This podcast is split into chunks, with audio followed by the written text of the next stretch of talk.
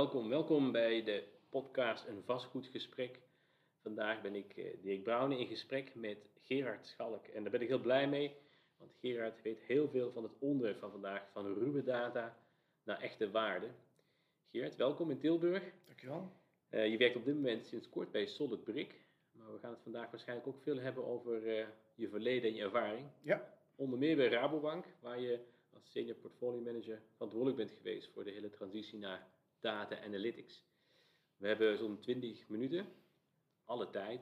Ik heb, uh, ik heb zeven vragen en we gaan eens gaan kijken. We beginnen gewoon bij het begin. En ik begin bij het begin ook ik me afvraag of jij nog weet waarop het moment was dat jij data analytics herkende als een belangrijke kant in je werk. Ja. Dan moet ik even teruggaan, toch zelfs voor uh, Rabobank, dat is bij FGH Bank geweest. Uh, uh, bij FGH Bank mocht ik een strategisch project draaien in, in, in dat kader. FGH Bank was in slecht weer terechtgekomen, er waren zeven strategische projecten. En ik mocht een project draaien dat, dat had een beetje te maken met een slimme website. uiteindelijk hebben we het gebracht naar veel meer slimmer besluiten nemen. Mm -hmm. En dan kom je op het vak van business intelligence uit.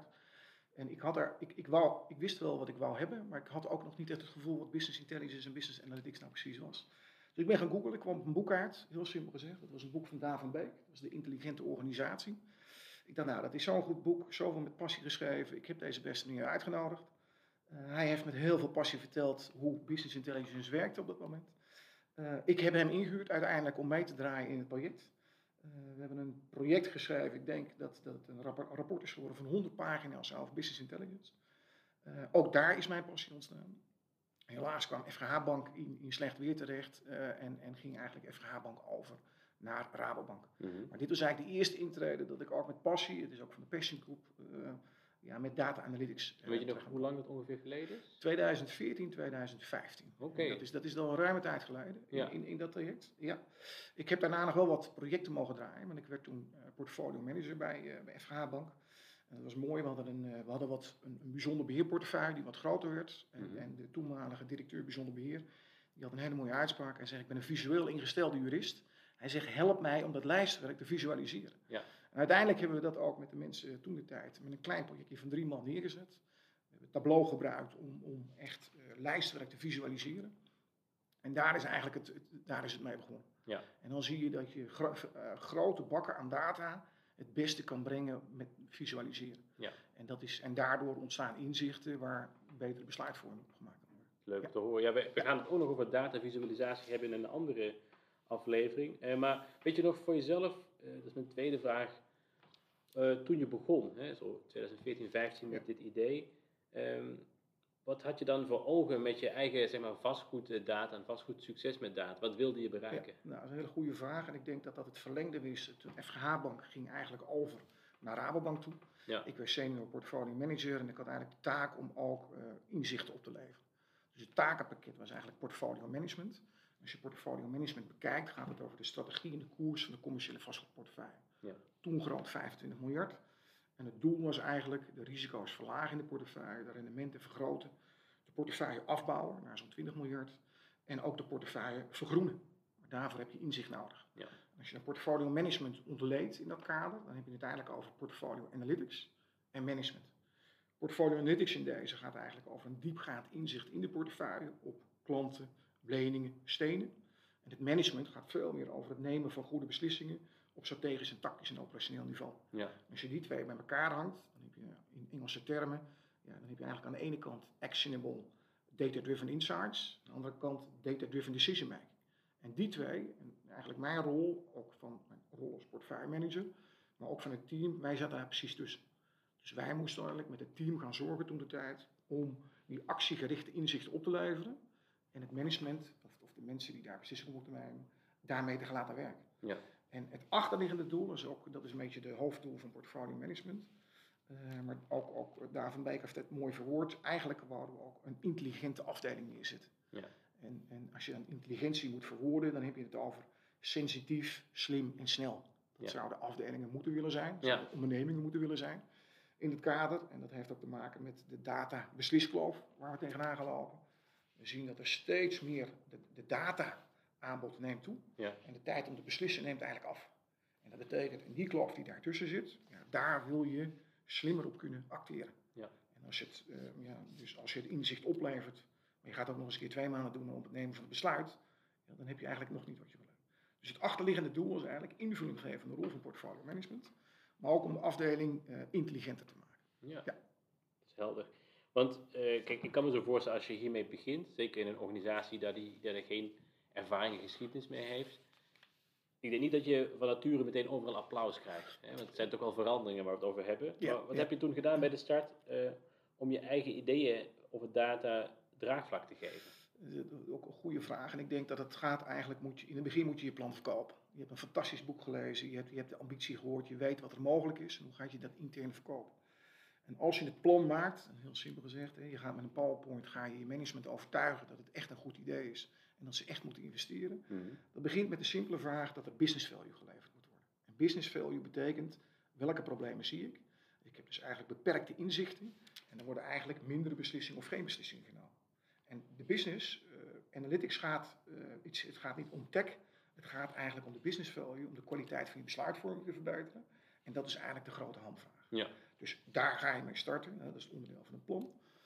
Uh, het tweede punt wat we hebben ook ingebracht is om uh, het management die uh, het, het, groen licht moet schrijven voor het project, ook een roadmap te schetsen. En wat gaan we doen? Want het is niet iets wat je doet. Iedereen hoort wel dat data belangrijk gaat worden. Maar kunnen we zo ook perspectief schetsen waar we nu staan en hoe we daar naartoe gaan? Ja. En daar, we hebben daar eigenlijk de Analytical Escalator van Gartner in gehaald, een hele bekende. We starten met Excel-overzichten en vervolgens gaan we naar dashboards, uh, descriptive analytics. En vervolgens gaan we door naar predictive analytics.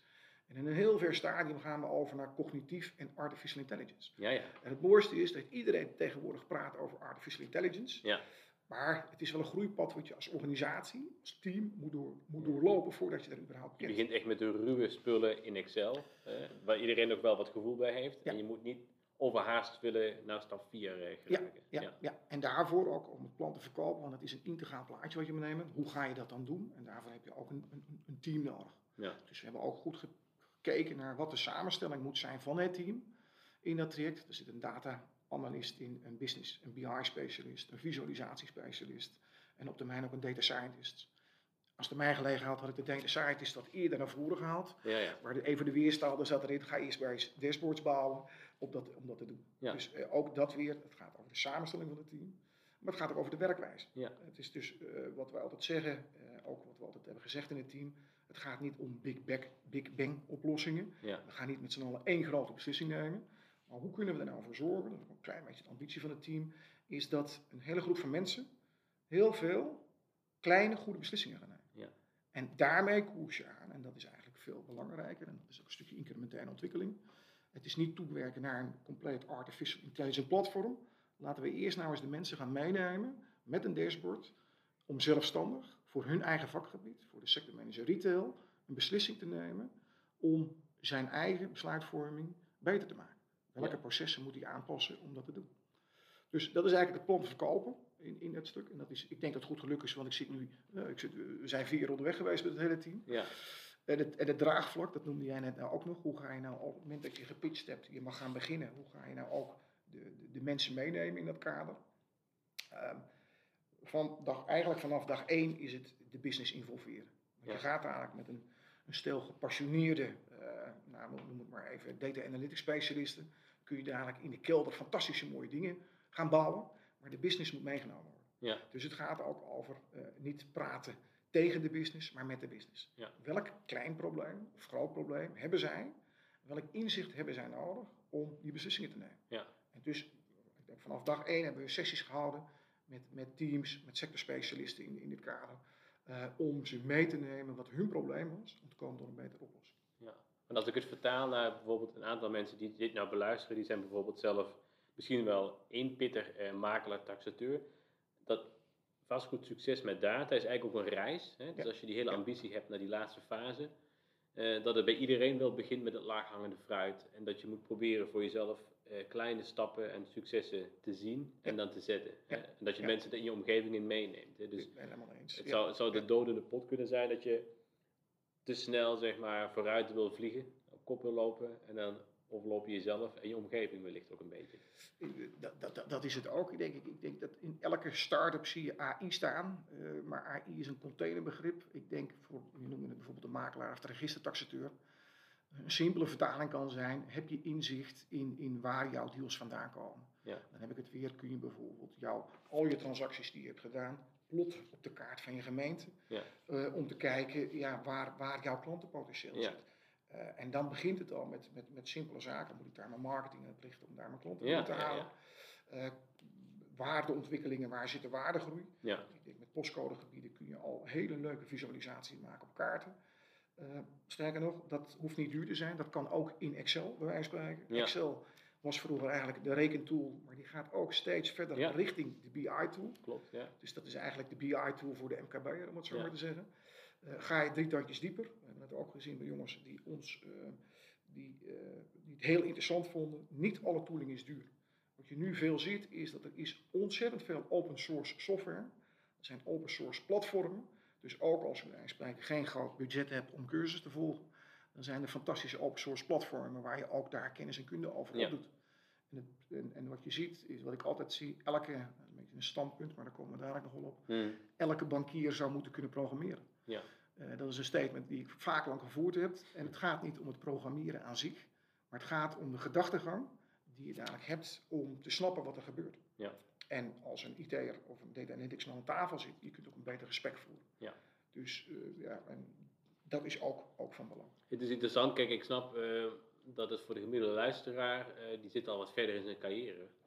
ik zit nu op campus, hè, hier om ons heen lopen normaal gesproken, buiten coronatijden, heel veel 18-jarigen.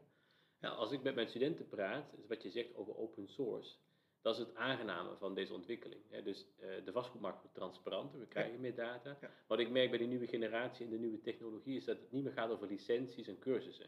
dus we hebben ook fora waarin je gewoon uh, punten krijgt. Dus jij, jij legt andere mensen uit als ze een vraag hebben. Als jij het antwoord geeft op een vraag die gewoon op een forum wordt gezet, gratis, krijg jij een score waardoor je als, uh, als kenner wordt gezien. Dan zijn zelfs studenten al tegenwoordig die liever dit op hun cv hebben staan dan een of andere bijbaan of bestuursfunctie. Zeggen, een bedrijf zal meer in mij geïnteresseerd zijn als ik bekend sta als degene die anderen goed kan helpen, ja, dan degene die uh, drie jaar bestuurswerk heeft gedaan. Dus je ziet dat de wereld verandert en aangenaam, hè, want het is, het is transparant. De data worden transparanter, maar jouw vaardigheden om die data te gebruiken worden ook steeds transparanter. Dat, dat, dat is helemaal eens. Ik denk, we gaan dadelijk naar een wereld toe waar, waar de tooling nagenoeg gratis is. Hè. Python is een mooi voorbeeld van waar er een veelheid is aan data. Als je ziet hoeveel, hoeveel de overheid al plaatst op, op publieke data. Ja. Dus je kunt eigenlijk niet meer zeggen van ik heb niet de tooling, ik heb niet de data. Het gaat eigenlijk om het, op, het, op het inlevingsvermogen om een probleem op te lossen. Ja.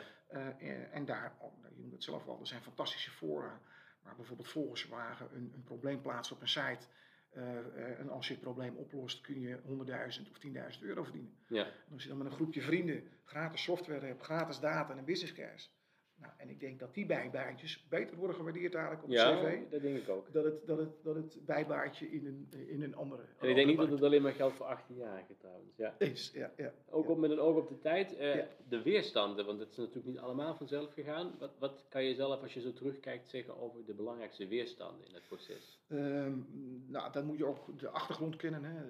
Ik heb, ik heb uh, 3,5 jaar met het project bijgeschreven, ook binnen Rabobank. En als je ziet, uh, Rabobank is een hele grote organisatie, maar dat geldt ook voor de ING's en ABN AMRO's.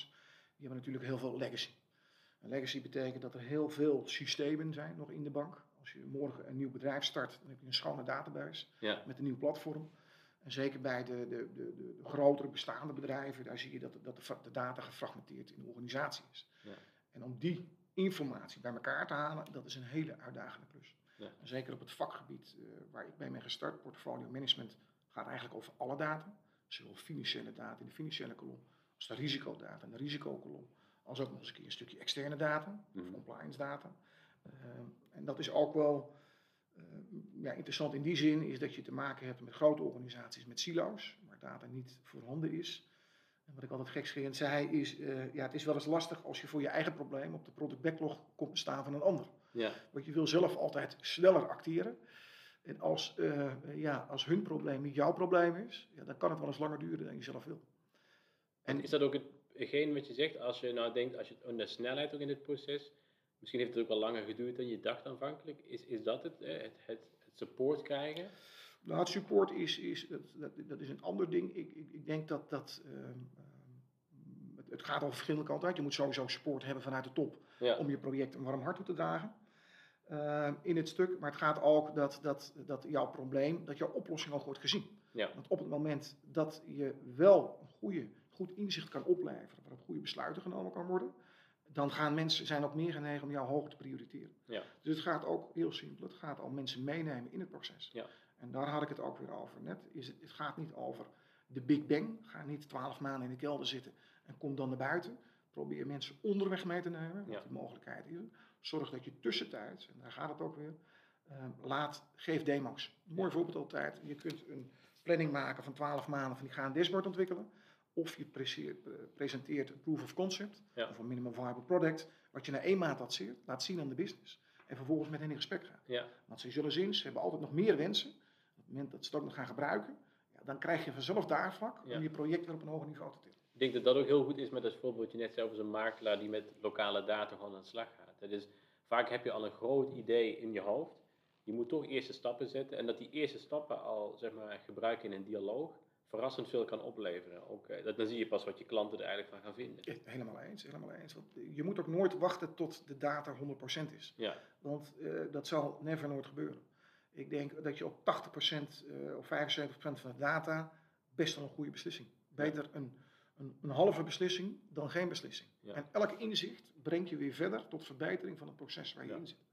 Dus het is ook eh, laten zien waar je mee bezig bent, in gesprek gaan en continu eigenlijk de motor verbeteren. ja, Eh, mooi voorbeeld ook, eh, toch weer even terug naar AI. Bedrijven worden niet overmorgen een AI-bedrijf. Ja. Het is een groeiproces waar je in moet gaan. Vroeger had je een website, kun je off-the-shelf halen. Ik zeg altijd, ja, business analytics is geen off-the-shelf product. Dat is een groeiproces waar je als organisatie, als team samen erheen moet gaan om het ook weer naar een volgend niveau te brengen. ja nee, ik kan me goed voorstellen. En als je nu zo die hele film terugspoelt, hè, je bent in 2014 begonnen met Ja. een idee, je had een boek gelezen. Het is nu eh, zes jaar later. Ja. Heb je voor je gevoel bereikt wat je voor ogen had? Ehm, ik, ik denk, ja, ruimschoots. En het, is, het, is, het heeft wel lang, op sommige momenten heeft het langer geduurd dan, ik, Mhm. da- dan ik dacht. Eh, want je, wil altijd met een team van slag en je wil eh, de inzicht opleveren. Maar we zijn toch best wel een tijd bezig geweest om toch wel nog een mooie datamotor te bouwen in dat traject. Dus ik had, ja, ik had dat proces wat, wat sneller verwacht. Eh, en een goede ervaring in het traject ook is, dat ook al langer geduurd is, is op het moment dat je een fantastisch dashboard hebt, wil niet zeggen dat de business ermee gaat werken. Ja, ja. Dus dat betekent ook, van, ja, hoe kom je nou van een laboratoriumopstelling tot daadwerkelijk executie in de business? Ja. Want ja, als mensen niet gewend zijn om datagedreven te werken, dan gaan ze dat wel doen zolang het hun uitkomt. Ja. Als het lijntje naar beneden komt, dan ga ik allerlei als business argumenten verzinnen waarom dat ik het niet zou willen doen. Dus ik denk dat dat zijn wel leuke stukjes eh, waar het wat langer heeft geduurd. Eh, maar ik denk dat we zeker geslaagd zijn. Want het eerste jaar hebben we een, een team neergezet. We hebben dashboards gebouwd. We hebben inzichten opgeleverd. We zaten toen met ongeveer vier, vijf man. Eh, deze inzichten werden meegenomen in de portfolio management rapportage. Waar we uiteindelijk ook de inzichten teruggeven naar het management. Dus ik denk dat jaar 1 was goed. Jaar 2 zijn we aan het uitbouwen gegaan van de datasets. Elke keer data verrijken. We hebben de data science toegevoegd aan het team. Die ging meedraaien in het team. We hebben ook self-service BI geïntroduceerd. Dat is misschien een heel ander vakgebied, andere podcast.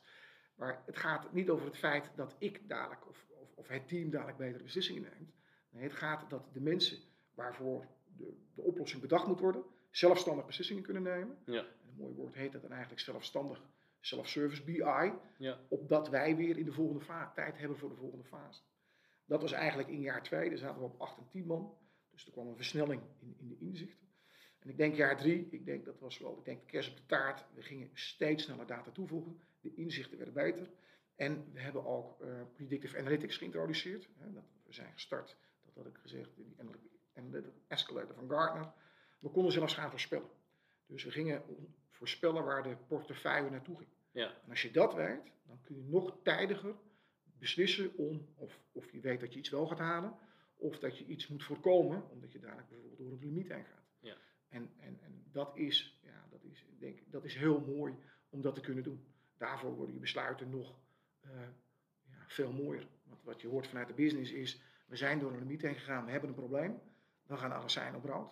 Wat je liever hebt natuurlijk, jongens, we denken dat we over drie maanden eh, een probleem hebben. Laten we morgen eens gaan kijken wat we eraan gaan doen. Ja. En dat is denk ik de echte toegevoegde waarde. Je noemde twee keer nu kort over de data, dat het iets lang heeft geduurd. Ehm, zijn daar voor jezelf lessen uit? Zijn er datasets die je had onderschat of overschat? Dacht je dat dit simpeler was? Eh, nou, het, is, het zat meer in de datakwaliteit. Eh, een mooi voorbeeld daarvan is als je, als je eh, data wil plotten op een kaart, ehm, heb je dan alle data in het systeem zitten. Ja. Zijn alle postcodes goed ingevoerd? Vaak gaat dat goed. Zijn alle adressen goed ingevoerd? Nou, dan wordt het dan misschien al wat minder. Als je daarna ook nog eens een keer het appartementencomplex wil gaan toevoegen, zit die data ook in de kelder. Ja. Kleine anekdote, we moesten ooit een onderzoek doen naar, naar een probleem wat we hadden in de portefeuille. Ehm, eh, en dat ging over, eh, we hebben problemen eh, in een portefeuille en het probleem zat in de kelder. De- we kwamen in de media en dat probleem werd, werd aangekaart. Ehm, maar we hadden dat probleem niet in de boeken, omdat we niet zeker wisten of het appartementsrecht of het nummertje wat erbij hoorde, Ja. ook daadwerkelijk ingevoerd was in het systeem. Oh, ja. En dan zie je, als je data echt compleet is, kun je Ja. goede besluiten nemen. Ja. Dus het gaat ook over de verrijking van de data. Het gaat over de kwaliteit van je data. Maar het wil niet zeggen nemen dat je, dat je pas moet gaan starten als je, je data 100% Ja. is. Maar het is wel belangrijk om te weten dat niemand begint met een perfecte dataset. Nee. En er gaat heel veel tijd en transpiratie zitten in, in het opschonen en rechttrekken van de Ja. dataset. Ja. En dan gaat de muziek spelen pas. Ja, helemaal eens. Ja, nee, goed verwoord. Ja. Ja. En tot slot, ehm, als je dan zo terugkijkt, wat zijn dan de belangrijkste lessen die je in jouw reis richting vastgoed succes met data hebt eh, opgedaan? Dat, dat, dat zijn er een aantal. Een mooi woord vind ik altijd eh, data literacy, datageletterdheid. Ja, Hoe, hoe datageletterd is je organisatie? Ik denk dat het zeer belangrijk is voor een organisatie. Want je hebt niets aan slim datateam als de business zelf niet meegroeit. ja, Eh, het gaat juist om het samenspel, dus het opleveren van inzicht en het nemen van beslissingen in, in, in dat stuk. En, en dan kom je eigenlijk terug op een aantal cruciale elementen als cultuur, ambitie en leiderschap binnen een organisatie. Cultuur gaat over transparantie. Hoe, hoe durf je transparant te zijn ja, met ook alle problemen die uit de data naar voren komen? ja. Nou, dat, dat, dat is een vraag. Het gaat over de ambitie. Wil je echt een datagedreven bedrijf worden? Spreek je dat uit? Komt er commitment voor? Is er budget voor? Heb je buy-in at de top? Dus dat is ook, dat is niet zozeer aan het team zelf, maar ook wat de managementteams en directies moeten afvragen. ja, Willen we dat ook daadwerkelijk doen? En het gaat ook om leiderschap en kwaliteit van opleiding. En Ja. ik, wat je vaak ziet in het verleden, als je tien mensen in een team had zitten, dan deed iedereen een managementopleiding. Ja. Maar één kon maar de manager worden van de negen. Wat deden die andere negen dan? Ja. Die hadden ervaring opgedaan. Eh dus ik zeg wel eens gekscherend, kies nou eens een keer niet voor die managementopleiding, maar kies nou eens een keer voor een cursus Python. Ja. Eh, of, of een cursus eh, Analytics eh, in, in drie dagen. Ik denk dat zijn de nieuwe skillsets die je moet hebben, die misschien dadelijk wel belangrijker worden dan managen. Ja. Dus het gaat ook over ja, datageletterdheid, het gaat door heel de organisatie. ja, Ik heb nog een paar voorbeelden. Eh, ik, denk, ik denk, ik heb ze net al genoemd. eh involveer de business, continu. Betrek, co- ga niet in een laboratorium in de kelder zitten en over twaalf maanden naar buiten. Betrek ze continu Ja. in dat kader. Eh, als we kijken naar het team, is de belangrijkste les, is, is ik mocht leiding geven aan een ontzettend leuk team van specialisten als lead. Eh, maar ga specialisten niet vertellen wat ze moeten doen. ja, Dus dat, dat gaat ook over het feit, ik heb het bedacht, maar alsjeblieft, wees wat recalcitrant. Eh, Google, uh, moet een mooi woord, Google time. Eh, als jij denkt dat het beter kan, eh, verras me in de demo. Ja. In het traject. Dus kom met een mooier voorbeeld naar buiten dan ik eigenlijk heb bedacht. Ja. Want dat zijn de specialisten, die weten hoe het moet. Het is sowieso, denk ik, hè, met dit soort applicaties is het eigenlijk altijd een open, kwetsbare dialoog met jezelf. Het is nooit af. Het, het is nooit af, het kan altijd beter. Ik denk als je business vraagt, wat wil je nog meer zien, dan komen ze met allerlei vraagstukken aan die je ook nog kunt doen. Ja. Dat is misschien ook wel de valkuil van het stuk. Eh, maar ja, Maar het is eh, wel haaks op hoe we soms in de vastgoedmarkt met elkaar praten over wat is iets waard. Dan komt een hele stellige mening. En, en we hebben ook heel vaak, daar hebben mensen beloond op stelligheid. hè, Dat ze ons zekerheid zouden geven. En Ja. dit laat eigenlijk zien dat je heel open laat zien dat je een betere inschatting hoopt te maken. Maar goed, het is nooit af. Dus we gaan ook nooit claimen dat die 100% zekerheid gaat geven. Nee, dat is eigenlijk, het is eigenlijk een taxatie. Het, gaat- over, eh, het is een inschatting, het blijft een inschatting. Zeker als je werkt met, met voorspellende analyses. Ja. Eh, dat is nooit 100% zekerheid. Al vraagt de business daar wel, het management vraagt er uiteraard wel Ja, op. zeker. Is, is, is, is, is de predictive, eh, is de, de, de, de voorspelling 100% betrouwbaar? Ja, Eh, Daar moet je daar een antwoord op geven. Nee, die is nooit 100% afbouw. Maar is altijd beter dan als je hem niet had gehad. Ja. Dus het, het, het, het- de kwaliteit van de besluitvorming wordt, wordt, wordt, wordt beter. Ja. Een punt wat ik ook nog wel wil, wil benoemen, is ook een mooi punt, is ik denk ook dat de reis is belangrijker dan het doel aan zich. Ja. We zijn ooit drie jaar geleden gestart. Eh, en ik heb het al gezegd, het is geen, analytics is geen off-the-shelf product. Het Nee. is, je moet dat laten groeien met het team, de organisatie. Je moet daarvoor openstaan om betere beslissingen durven te nemen. Eh, moeilijke, eh, makkelijke, maar ook moeilijke. Hè? Als, als het een keer als, als uit de inzicht komt dat we een moeilijke beslissing moeten nemen, dan gaan we ook niet de data ter discussie stellen. Ja. Dus ik denk dat je ook transparant moet zijn in dat kader. Eh, en het laatste, ik denk eh, toch een mooi benoem, punt te benoemen. eh, het gaat niet om de technologieën. Het gaat uiteindelijk om, om business value. Ja. Dus de technologie is te koop. de mensen die skills hebben zijn ook te koop. Maar hoe gaan we met al die inzet, data, technologie, uiteindelijk betere beslissingen nemen? Het gaat ook om jezelf, denk ik. Hè? Dus wat je ook zegt in dat vorige punt. Het gaat om de reis, niet eens de bestemming. En dus het feit dat je hiervoor openstelt, je gaat heel snel veel kunnen leren hierover. Ja. Eh, en, maar je moet accepteren dat je nooit alles weet en dat je nieuwsgierig blijft. Ja. Maar je zult heel snel merken, denk ik, dat als je vertrokken bent met zo'n vastgoedsucces, dat je, dat je echt opschiet. En ik denk mee dat heel veel mensen die niks doen hiermee, eh, nooit begonnen zijn met de reis en nog niet weten hoe aangenaam het kan zijn. Ja, maar ik denk dat, dat, dat eh, ja, kijk wat er om ons heen gebeurt, niets doen is geen optie. Ik denk dat je, dat je, dat, dat je geïnteresseerd moet raken, moet willen raken in data, Ja, in dat traject. Eh, en dat kan eh, hardcore door te programmeren, maar ook door, door zelf gewoon met je eigen data, van je eigen bedrijf aan de slag te gaan. Kan ik nou een inzicht opleveren wat ik eigenlijk niet had gehad? ja. En kan ik dat misschien wel verrijken met andere inzichten? Ja. Dus het komt van laag tot hoog, maar het is wel het advies om te starten, Ja. want we kunnen niet terug. Dat is een mooi laatste woord. Een advies om te starten. Dankjewel Gerard. Ik vond het zeer interessant. Bedankt voor je tijd. Graag gedaan. En eh, graag tot een volgende podcast.